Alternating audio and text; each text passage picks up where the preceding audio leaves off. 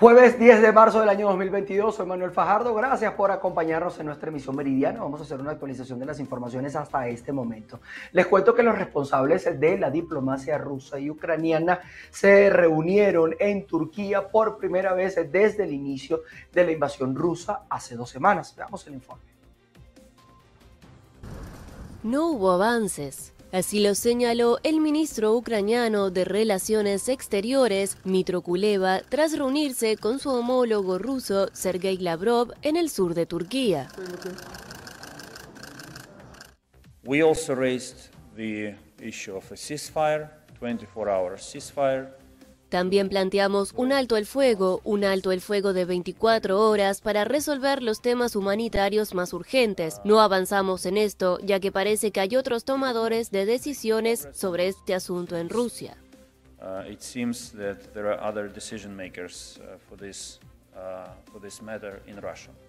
Uh. Por su parte, el ministro ruso de Relaciones Exteriores, Sergei Lavrov, criticó la entrega de armas de los países occidentales a Ucrania.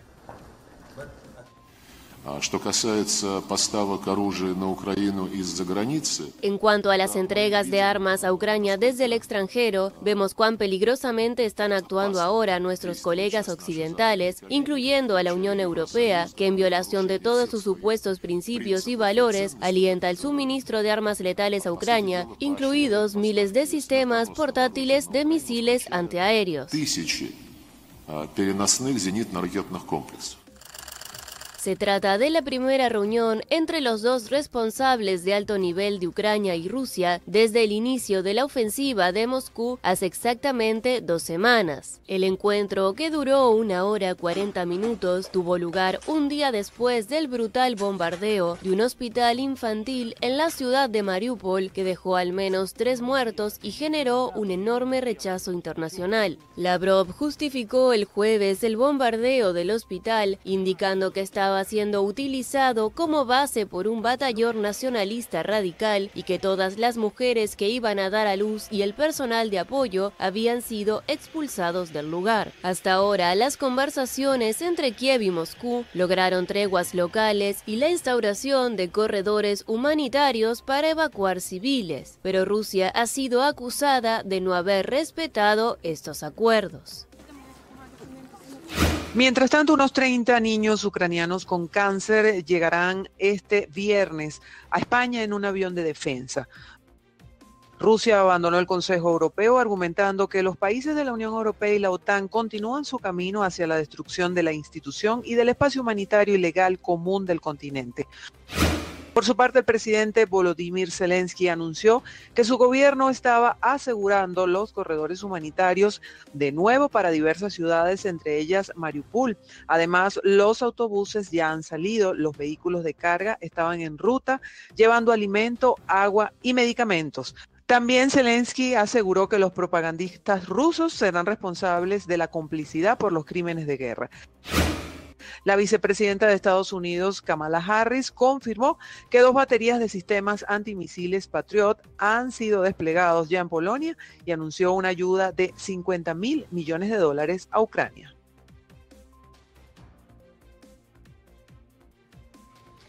Les cuento que el Banco Internacional de Pagos ha suspendido al Banco Central ruso. Nuevas medidas se suman a toda esta situación. Les cuento que en Antalya, Turquía, se está desarrollando una reunión entre los cancilleres de Venezuela y Rusia, Delcy Rodríguez y Sergei Lavrov, respectivamente. Esta información fue difundida por el embajador ruso en Caracas, Sergei Melik.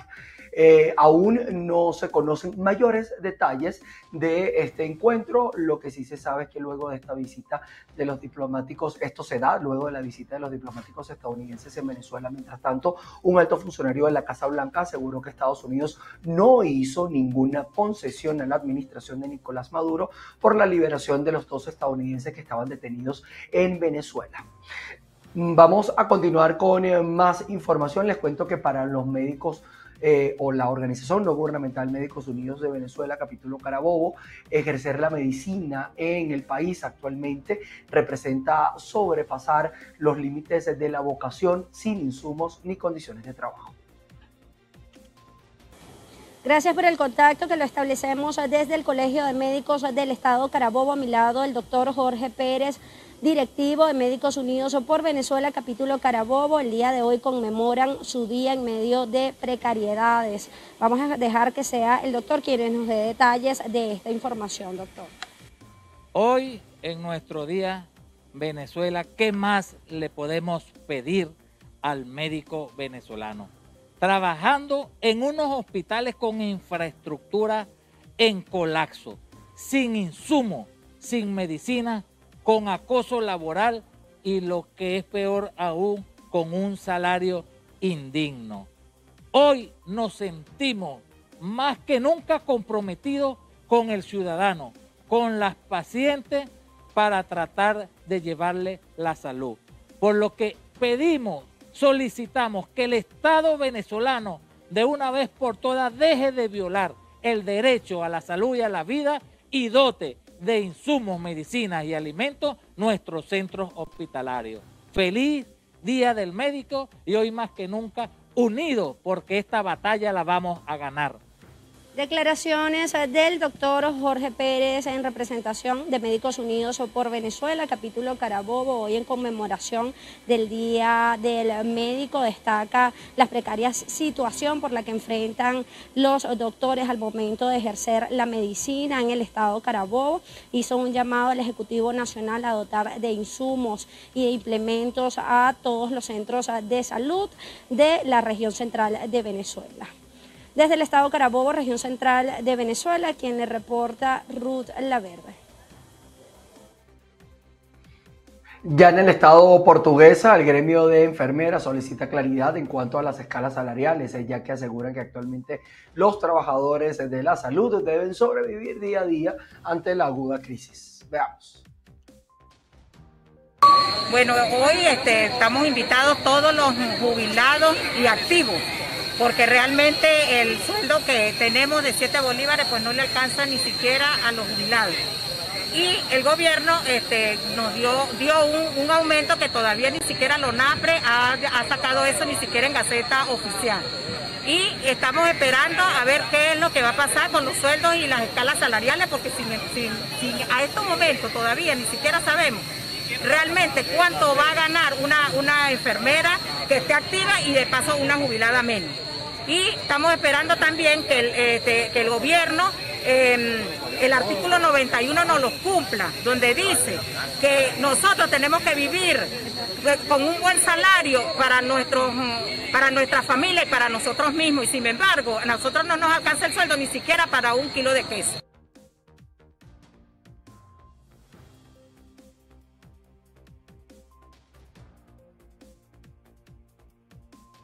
Y a propósito del Día Internacional del Riñón, 20 pacientes renales en el estado Lara esperan por un trasplante de órgano, el cual está paralizado por la falta de un lugar para operar.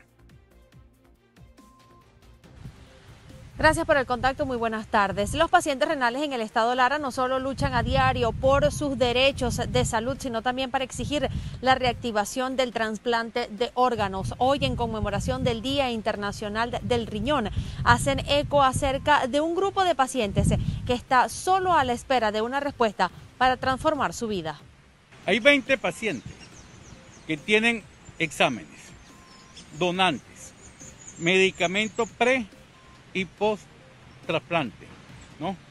Examen, de compatibilidad, todo ya listo para entrar a, ser trasplantado y esperando que el hospital militar los llame, que no lo ha hecho hasta esta fecha, estos 20 pacientes están a punto de perder todo el esfuerzo que han hecho para invertir y estando en el, y estando en el estado de Lara donde existen condiciones y existen los médicos que aperturaron por, eh, fue el tercer estado que aperturó una unidad de trasplante, no podamos hacerlo porque el estado no tenga la voluntad respectiva.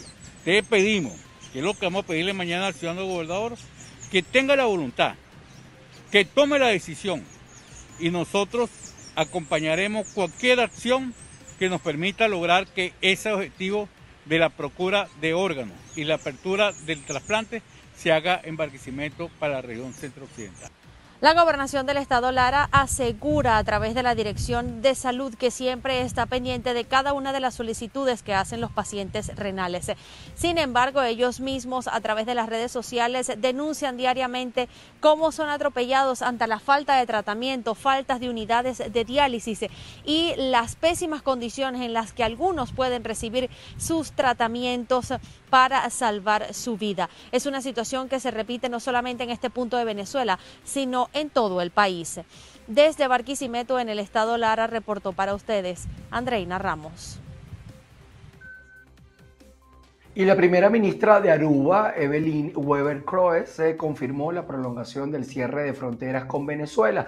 La nueva extensión de este decreto será por tres meses. Esta medida ha causado unas pérdidas económicas millonarias en La Vela, municipio Colina del estado Falcón, principal puerto de exportación hacia las islas de Aruba y Curazao.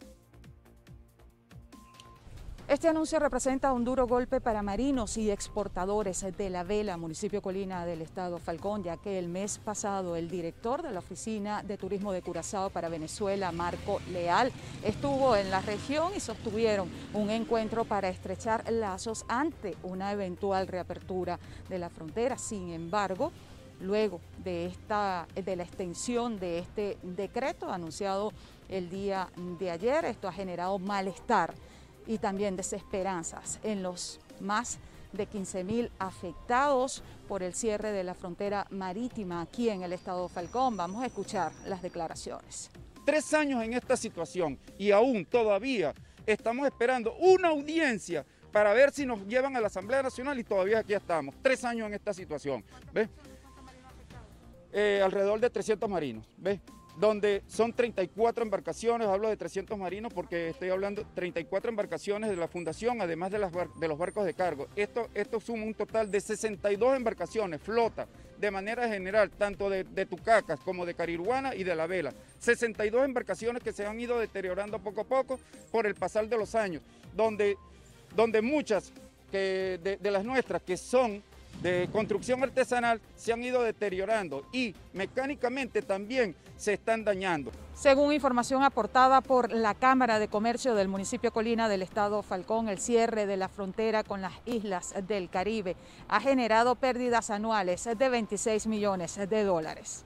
Mira, el eh, pasado 19 de febrero se cumplieron tres años desde que se cerraron la frontera con los Países Bajos, llámese Aruba, Curazao y Bonaire eso ha causado una pérdida de 26 millones de dólares al año solamente en frutas y hortalizas acá en el municipio Colina por la vela de coro, este, sin cuantificar las pérdidas que se ha causado en la península de Paraguaná y en la población de Tucacas, que son poblaciones que también tienen contacto directo y comercio, intercambio comercial con, con las Antillas holandesas. En cuanto a los afectados, bueno, son más de 3.000 personas afectadas de forma directa y 15.000 personas afectadas de forma indirecta en el municipio Colina. En todo el estado tengo entendido que son 45.000 personas afectadas en total. Vale destacar que la paralización del intercambio comercial entre Falcón y las islas del Caribe ha dejado como consecuencia más de 300 comercios cerrados en los últimos tres años. Desde el estado Falcón, Venezuela, soy Marky Barbera. Por más de cinco años, las ciudades de la costa oriental del lago en Maracaibo han padecido por la escasez de agua por tuberías, un problema que al, al cual se le suma también la permanencia de las aguas residuales por las calles de varios municipios en esta región del occidente del país. María Carolina Quintero tiene los detalles. Establecemos el presente contacto desde el estado Zulia. El alcalde del municipio Santa Rita, Alenis Guerrero, denunció que son cinco años que tienen los habitantes de dicho municipio padeciendo por la ausencia del agua por tubería.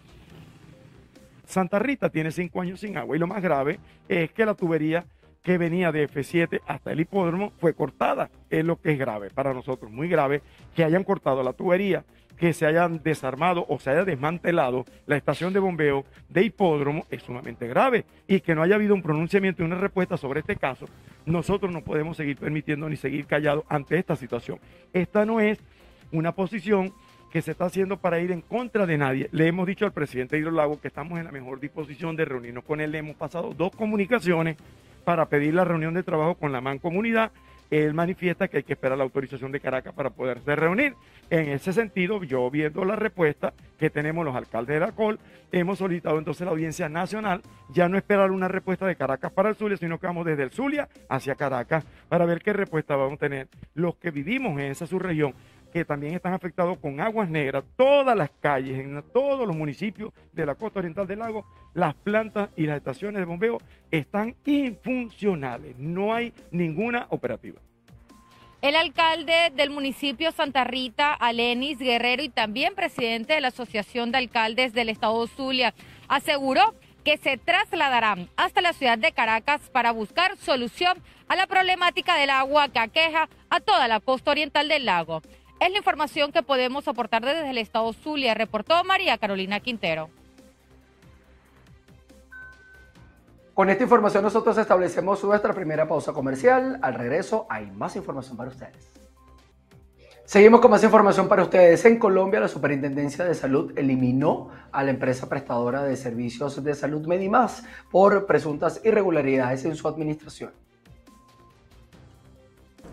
El Ministerio de Salud y Protección Social ha dado inicio al proceso de asignación de los usuarios de la EPS Medimás.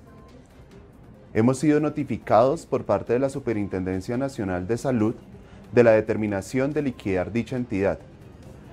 Y en ese sentido empezaremos un proceso en el cual tendremos en cuenta todos los territorios en los cuales hacía presencia esta EPS, a fin de que las EPS que están autorizadas o cumplen con los requisitos reciban a estos usuarios y le den continuidad a la prestación de los servicios de salud en condiciones de calidad y oportunidad.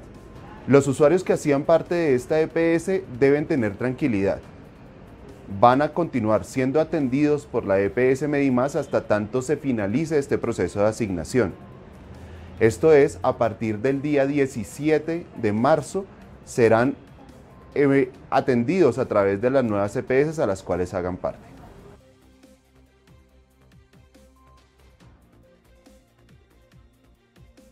Algunos inmigrantes sin documentación aguardan en un refugio en la ciudad de Juárez para perseguir su meta, ingresar a territorio estadounidense. Fabiola Mendoza, una inmigrante originaria de Michoacán, México, a primera hora cada mañana recoge los huevos de las gallinas de una pequeña granja dispuesta en el albergue San Matías de Ciudad Juárez. Pues es una forma como de ya no seguir pensando en lo mismo, es como una, una distracción, se podría decir. Los inmigrantes realizan tareas como estas y otras labores cotidianas que hacen más llevadera su espera para cruzar a los Estados Unidos. Eso es lo que me ha servido a mí para no estar pensando, perdón, lo mismo, lo mismo de hasta cuándo se nos va a llegar el momento de que ya podamos cruzar. Plantar sus propios alimentos en una zona desértica como la frontera significa para los inmigrantes todo un reto. Para el albergue también representa una oportunidad de ser autosustentable. Eh, son personas que vienen de Centroamérica o, de México, pero que vienen del campo. Entonces ellos tienen una conexión muy especial con, con este tema de la siembra o del cuidado de animales. El siguiente paso es buscar la manera de generar ingresos con la venta de los productos de origen animal y vegetal que aquí se producen. Alejandro Saldívar, Voz de América, Ciudad Juárez, México. China contabilizó 402 nuevos casos por COVID-19, representando el nivel más alto de contagio desde marzo del año 2020. Actualmente la variante Omicron circula por un tercio de las provincias chinas. Cabe destacar también que las autoridades han tenido políticas estrictas para combatir los contagios desde finales desde el año 2019. Les cuento también que la primera persona que recibió el trasplante de corazón de cerdo murió dos meses después de este histórico procedimiento, informó el día de hoy el hospital que llevó a cabo esta cirugía.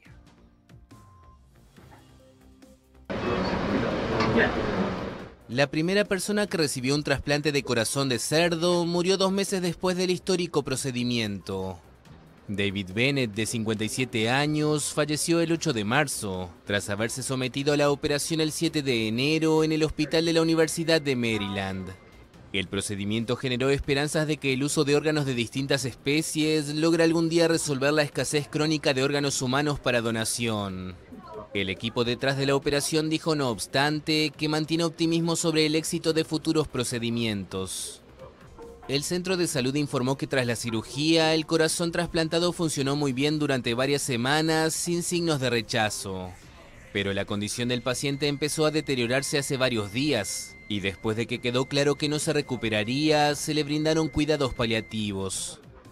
Antes del trasplante, Bennett estaba postrado en la cama y conectado a una máquina de soporte vital de emergencia. Se consideró que no era elegible para un trasplante humano, lo que ocurre cuando el receptor tiene una mala salud subyacente. Los medios estadounidenses revelaron que Bennett había sido condenado por apuñalar a un hombre varias veces en 1988, dejando a la víctima paralizada antes de morir en 2005. Los expertos en ética médica sostienen que los antecedentes penales de una persona no deberían influir en su futuro tratamiento de salud.